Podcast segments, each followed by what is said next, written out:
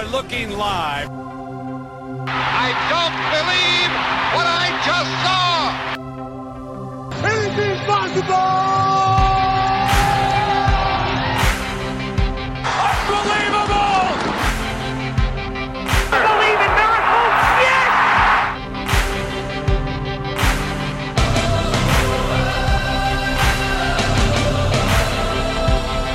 Live from a Google Hangout meet, it's the 252. This is Chris Gehrz. and Chris Moore. and Sam Mulberry. That's right. Hey, Sports Talk? Radio is done by academics. Uh, it'll take us a while to figure this out doing this virtually where we're not next to each other, right?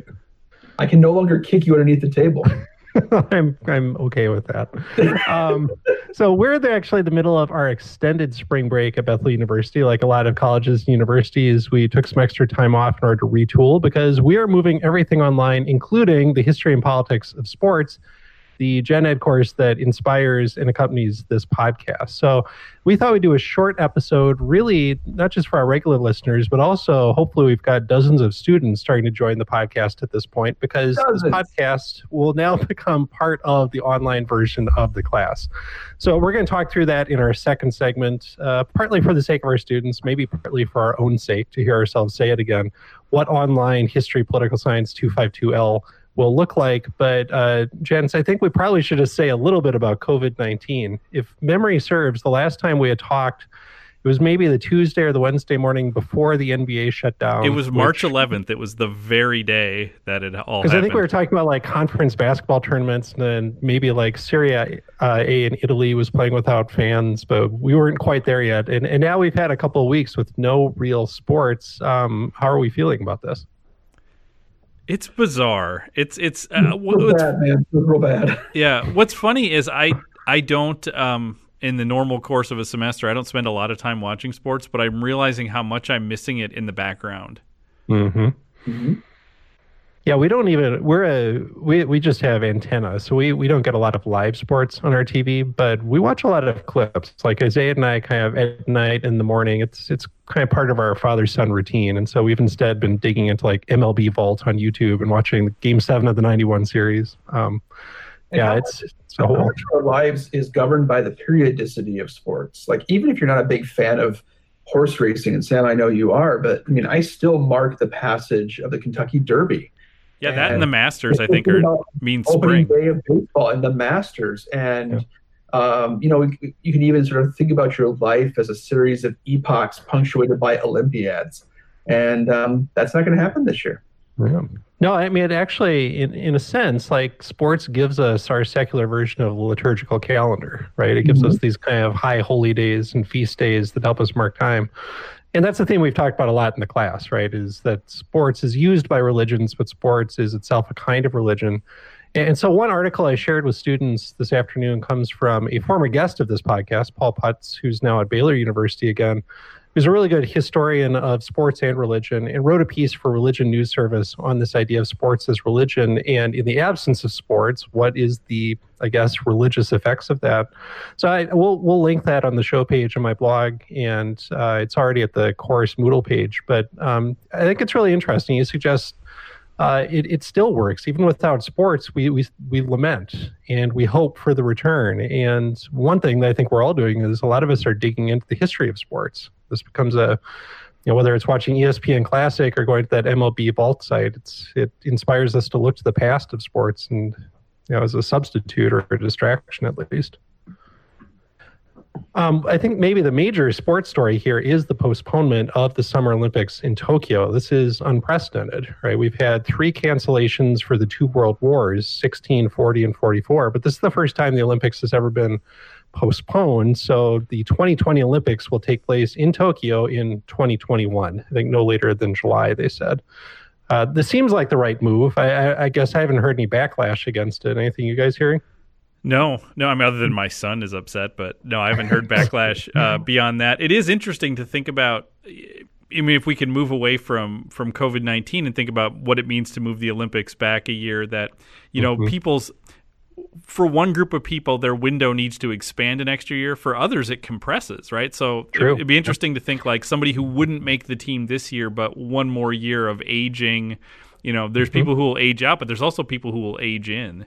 Mm-hmm. That's what I was wondering about the most is for what kinds of sports have the teams already been mostly assembled? Like have the champ the world championships or the national championships or whatever it takes? Like how many teams sports will have to essentially nullify this team and recreate mm-hmm. a new team for next year?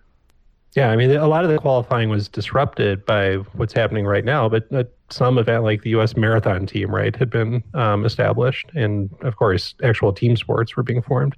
Um, what is the economic impact of this? I guess I haven't read any analysis yet. I, I have some sense of the billions of dollars lost if the Olympics is just canceled, but what does it mean to postpone it for a year? Well, the, the, the short answer is it's not zero, right? right. Because uh, there are plenty of kinds of short-term investments that, that uh, people make in terms of uh, build up to anticipate housing needs, build up to anticipate um, uh, dining needs, and you can't just defer those things for a year. So there will be a significant amount of, of, of money lost. And I'm not sure that deferring by a year increases demand. Mm-hmm. Uh, even though Tokyo is a very enviable place to go to hold, to have to be part of an Olympics, mm-hmm. and I mm-hmm. think it, stands to be one of the few places in the world that can turn a profit on the Olympics. Mm-hmm. I think that this could be. It, it, depends what the course of this disease takes, but if we continue to have sort of aftershocks of COVID flare-ups for the next year, which some um, epidemiologists are suggesting is possible, this could be a very poorly attended Olympics, even if it's held safely next July. Sure, no, it's possible. I think it's also significant just in outside of sports, the larger response to COVID. It's it's the first longer term kind of acknowledgement that this is not going to be done in two weeks or four weeks even. Right. Um, I mean, a lot of this is just about what's being disrupted right now, but it, it's acknowledging that we don't know what this disease is going to look like this summer or this fall, or what uh, immunity will look like, or what the healthcare system will look like after a couple months of this. So it, it, it should at least stretch our horizons of the uh, effects of the pandemic on our on our lives, or at least our viewing habits. Um, speaking of the Olympics, students, of course, you know that we'll be turning to the Olympics as we get into April. Our third quarter in the course is about the international dimension of sports. We'll say a lot about Olympic history, and of course, your last simulation will involve the uh, process to bid for the right to host the Olympics. So it'll be interesting to think about that in light of what's happening with Tokyo. So, speaking of the course, in our second segment, we're going to talk through what that's going to look like online. We're not even quite halfway through the course. There's a lot left to do, and Chris and I have thought about how to do that best online. So, join us after the break, and we will walk through that for you.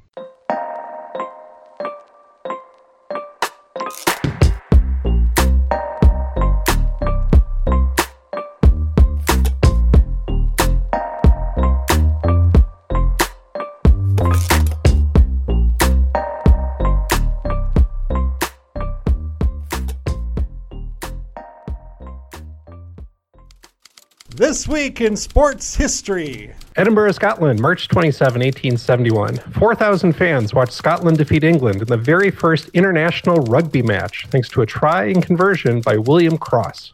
Philadelphia, Pennsylvania, March 28, 1982. Number one Rutgers holds off Texas 83 77 to win the last basketball championship in the 10 year history of the Association for Intercollegiate Athletics for Women. That same day, the NCAA crowns its first women's basketball champion as Louisiana Tech defeats Cheyney State, historically black college from Pennsylvania. New York, New York, March 31st, 1995. The strike that had ended the 1994 Major League Baseball season finally concludes after a federal judge stops the owners from using replacement players for the 1995 season. 14 years later, that judge would become the first Hispanic justice on the U.S. Supreme Court, Sonia Sotomayor. Baltimore, Maryland, March 29, 1984. After the state legislature votes to let Baltimore seize its NFL team by eminent domain, Colts owner Jim Irsay moves the franchise to Indianapolis in the middle of the night. The upstart USFL responds by moving its reigning champion stars from Philadelphia to Baltimore, where they win a second title under Jim Mora, the future coach of the Indianapolis Colts. And that was a disgraceful performance, in my opinion. We threw that game. We gave it away by doing that. We gave them the friggin' game. In my opinion, that sucked. What's that? Uh, playoffs? Don't talk about playoffs. You kidding me? Playoffs? I just hope we can win a game. You've been listening to This Week in Sports History.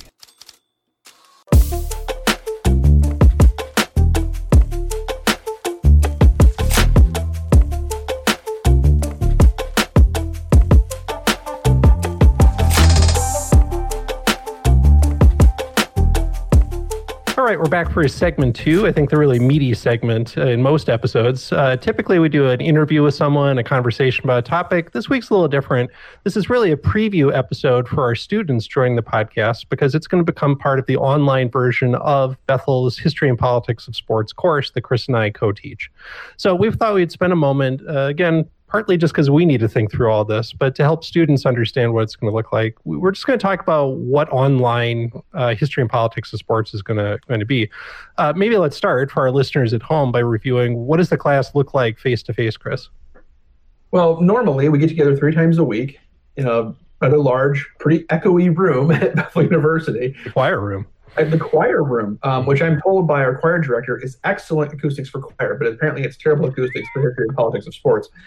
Um, and we're taking, we're meeting with about 70 students, and uh, we are sort of walking to this in a traditional face by face to face class, which means that we have 70 students who are listening to one of us either mm-hmm. lecture or present material, or they're listening to their fellow students do presentations. Mm-hmm. Uh, we have the class broken up into 10 teams of seven, uh, and they're doing some things both in terms of presentations, but also simulations, other kinds of roles like that.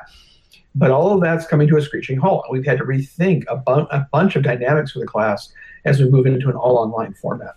And again, we weren't quite halfway through. So the class is broken into four quarters, like a football or basketball game. We were most of the way through a second quarter, which was kind of a thematic study of sports in American society. So, like before spring break, we spent a week on women's history of sports, gender, a little bit on sexuality.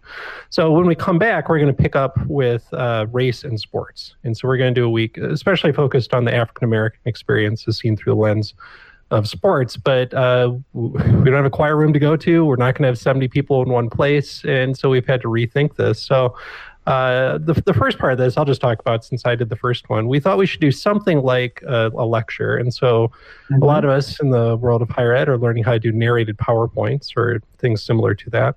And so I spent some time last week into the weekend creating basically a four part narrated PowerPoint that uh, we spit out as four 10 to 15 minute videos that are streaming through the History Department YouTube page.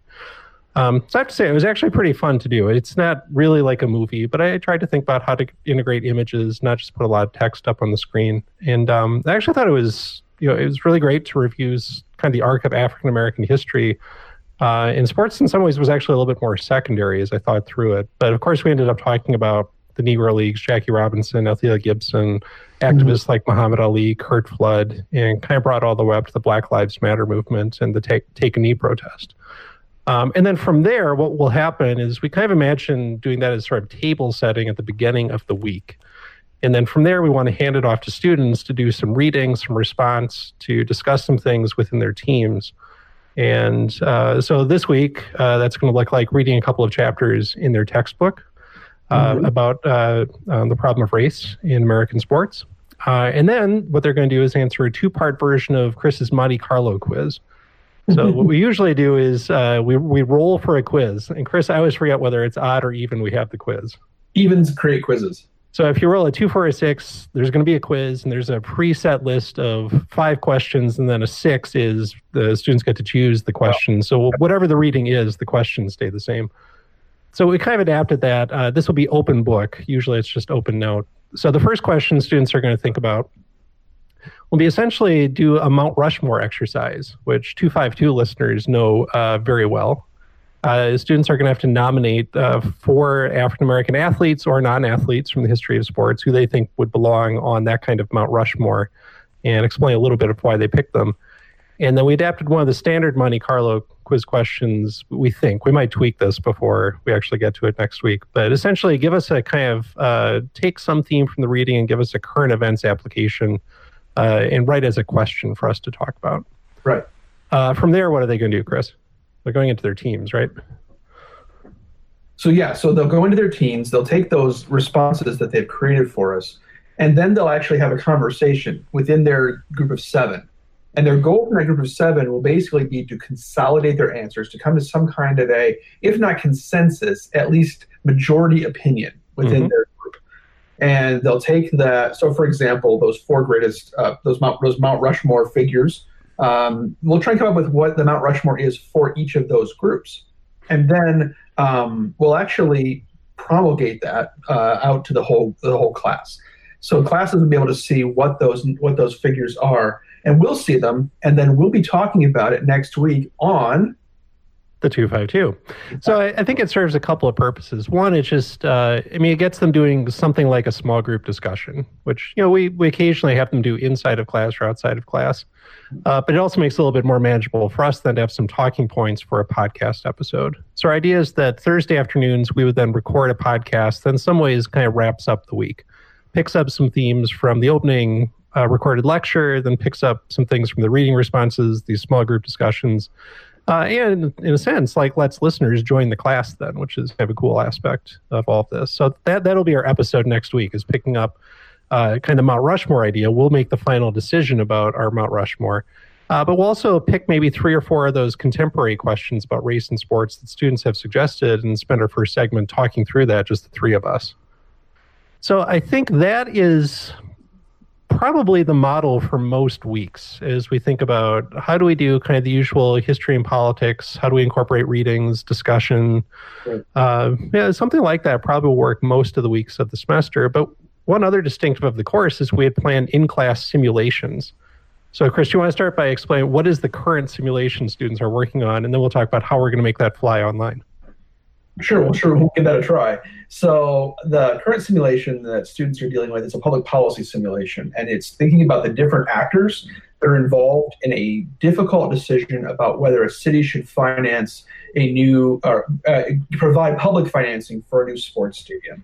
And we've made it slightly more complex in that we've given them a couple of options. And so there is currently a extant NFL team that is asking for a new stadium.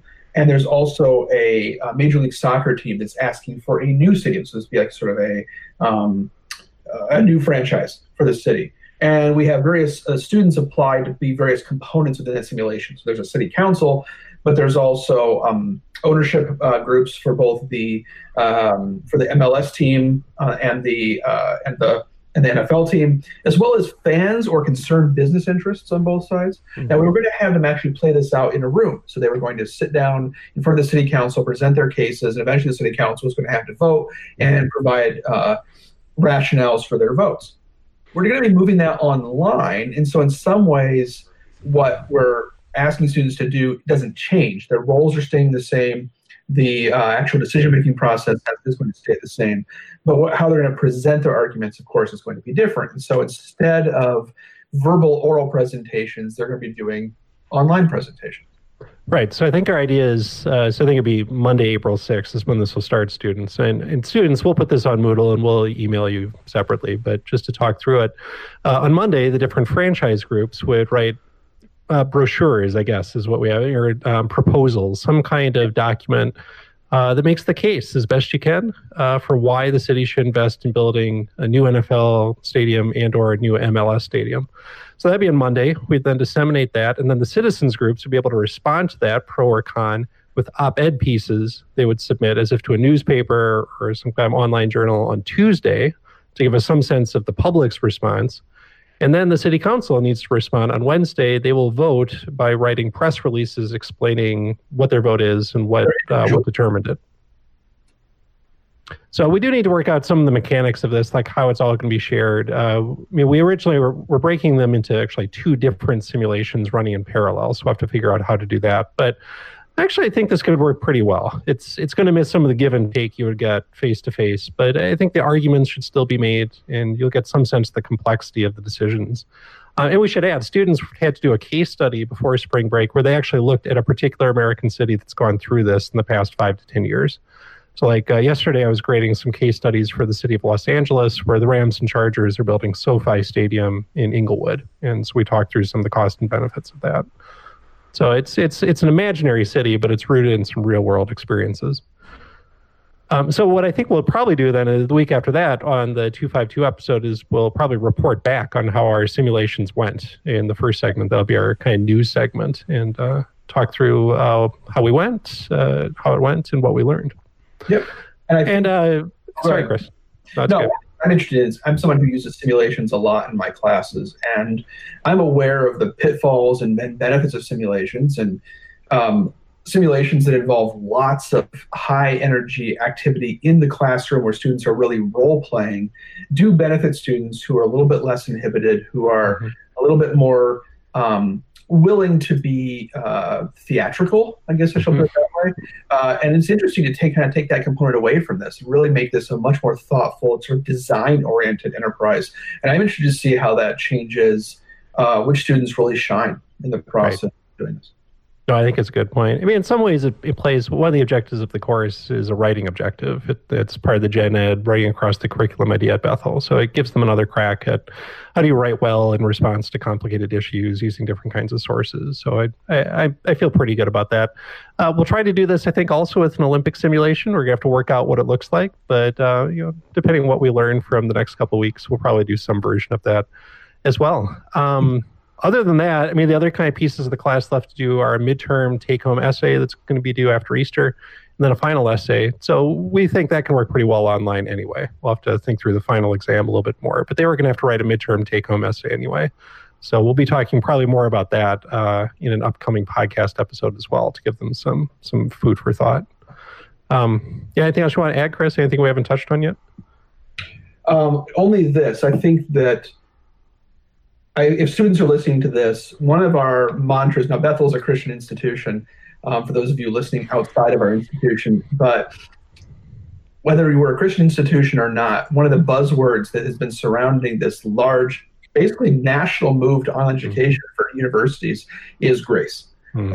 And uh, this is a large class where it's a new class for us. In some ways, that's advantageous because the things we're talking about we haven't even implemented yet.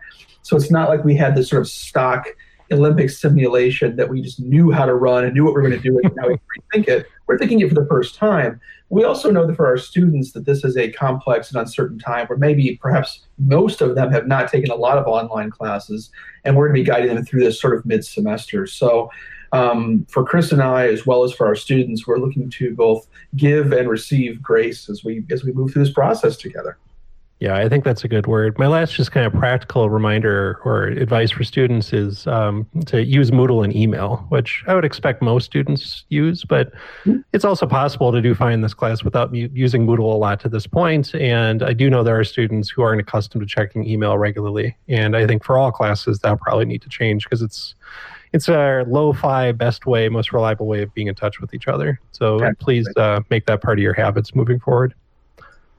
Okay, well, we'll see how that goes. We'll we'll kind of update uh, uh, people on this as as we go, and this is a way for us to kind of talk through it. One thing that I'm keenly aware we're going to miss is for the first few weeks, Chris and I were teaching this class with offices no more than like 12 feet apart from each other. We could just walk next door and chat through how the class is going. Now, now this will be interesting at, at a distance, at least for a while. We're, we're not going to be leaving our houses, let alone going to campus. So we'll have to figure that out too. Exactly. All right. Well, we'll be right back after one more break to wrap it up and suggest maybe some viewing material for you if you're a sports fan missing live competition.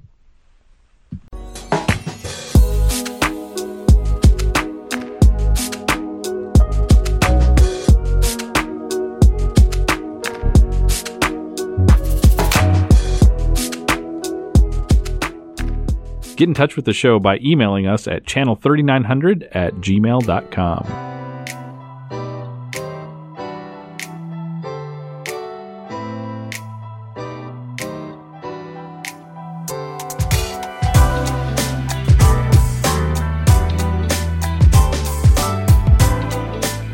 Okay, before we call it a wrap for this episode of the 252, we uh, usually end with a segment we call 3 to See. And uh, if you've listened to the show for a while, you know that we look ahead in the sports calendar and suggest things that you can watch, hopefully, on TV from around the world of sports. Uh, there's an obvious problem with that segment at this point. As far as I know, there's nothing left to watch, uh, really. I, I, one of our deans shared some YouTube clips from an English rugby announcer who's taken to commentating on just day to day life around England, which is pretty hilarious. Just jump um, doing this too, by the way. Yeah, yeah. uh, so instead, though, we thought we we like the three to see idea. In fact, I think it's probably one of our favorite segments. But let's take it in a different direction. So instead of recommending upcoming sporting events, of which there are none, uh, we for this foreseeable future are going to recommend other kinds of sort of sports related content. So movies, TV series websites, YouTube clips, uh, articles, whatever it might be that we think you should put your eyes on if you are interested in sports and missing uh, the kind of typical play-by-play action that you would be watching this time of year. So, with that in mind, Chris, start uh, a revamped version of Three to See. All right. What do you do when there aren't sports to watch? You gather around the glowing hearth, or in this case, the glowing monitor, argue about sports.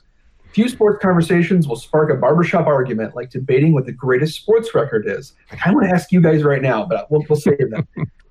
Happily, scholars have also waded into these treacherous waters. Check out the article Revisiting the Rankings of Outstanding Professional Sports Records from a 2016 issue of the Journal of Sports Analytics. Using a combination of probability statistics and a novel way to systematize expert opinion, the authors re rank 65 classic individual sporting accomplishments across, uh, I think, 70 or so different sports. Hmm. Personally, I love number three on their re ranked list, and I'm deeply conflicted about number one. How's that for a tease? Wow, that's a pro. Nice job. Sam. Uh, in most years, this season would be prime time for basketball writers with March Madness in full swing and the NBA on its stretch run as they approach the playoffs. But COVID 19 has shut all of this down. So, what are they to do now? Well, the folks over at the at theringer.com, home of a slew of great basketball writers, have focused their, analyt- their analytical basketball minds on one of the most significant games of hoops of the 21st century. That's right, they have a full breakdown of the game between the sales team and the warehouse in season one, episode five of The Office. Uh, in the great Venn diagram of life, the space where the intersection of the office and basketball exists is pretty special to me. And if you are at all like minded, uh, you should do yourself a favor and do a YouTube search for Ringer Office Basketball. You won't be disappointed. No, you will not. Uh, finally, for me, uh, one of our listeners, Bethel alum Andrea Kanani, wishes that we would talk more about soccer. Uh, I suspect we'll do more in that area in our third quarter as we do turn to the international experience of sports. And by the way, last month in class, we did read a chapter from Franklin Foer's book, How Soccer Explains the World. But for now, let me recommend a new Netflix series called The English Game. Written and produced by the creator of Downton Abbey, it tells the story of Britain's Football Association in the late 1870s and early 1880s, when the upper class amateurs who had codified the rules for soccer were increasingly challenged by working class stars like Fergus Suter, a former stonemason from Scotland who's generally recognized as the FA's first professional player. The six part series is not the best example of British TV drama out there, but I do think it's an interesting way of exploring a couple of the themes we've talked about in other sports, namely social class and amateurism, uh, mm-hmm. plus rules and things like that. So this is great. I'm looking forward to thinking through more of these. And of course, listeners, you can share your ideas for this or maybe your thoughts about Chris's uh, uh, ranking exercise. Uh, how would they get in touch with us, Chris? You can always get a hold of us at channel3900 at gmail.com. And uh, we look forward to hearing from you, and we'll look forward to responding to some of your comments in future episodes as well. Okay, and of course, students, you can also email us. I don't know if we're holding office hours or not, but email is the best way if you have questions or comments. Uh, what, you want to give them your email address? I'll give them mine. Oh, sure. It's uh, cgehrz, C Gehrz at bethel.edu. And mine is C M O O R E, Seymour at bethel.edu. Yours is going to get a lot fewer misspellings, I think. Okay. Well, that's a wrap for this uh, episode of the 252. Sam, thanks for hosting us. Chris, why don't you take us away? On behalf of my uh, social distancing colleagues here at Bethel University, you've been listening to the 252. Uh, we'll be in touch soon, and go Royals.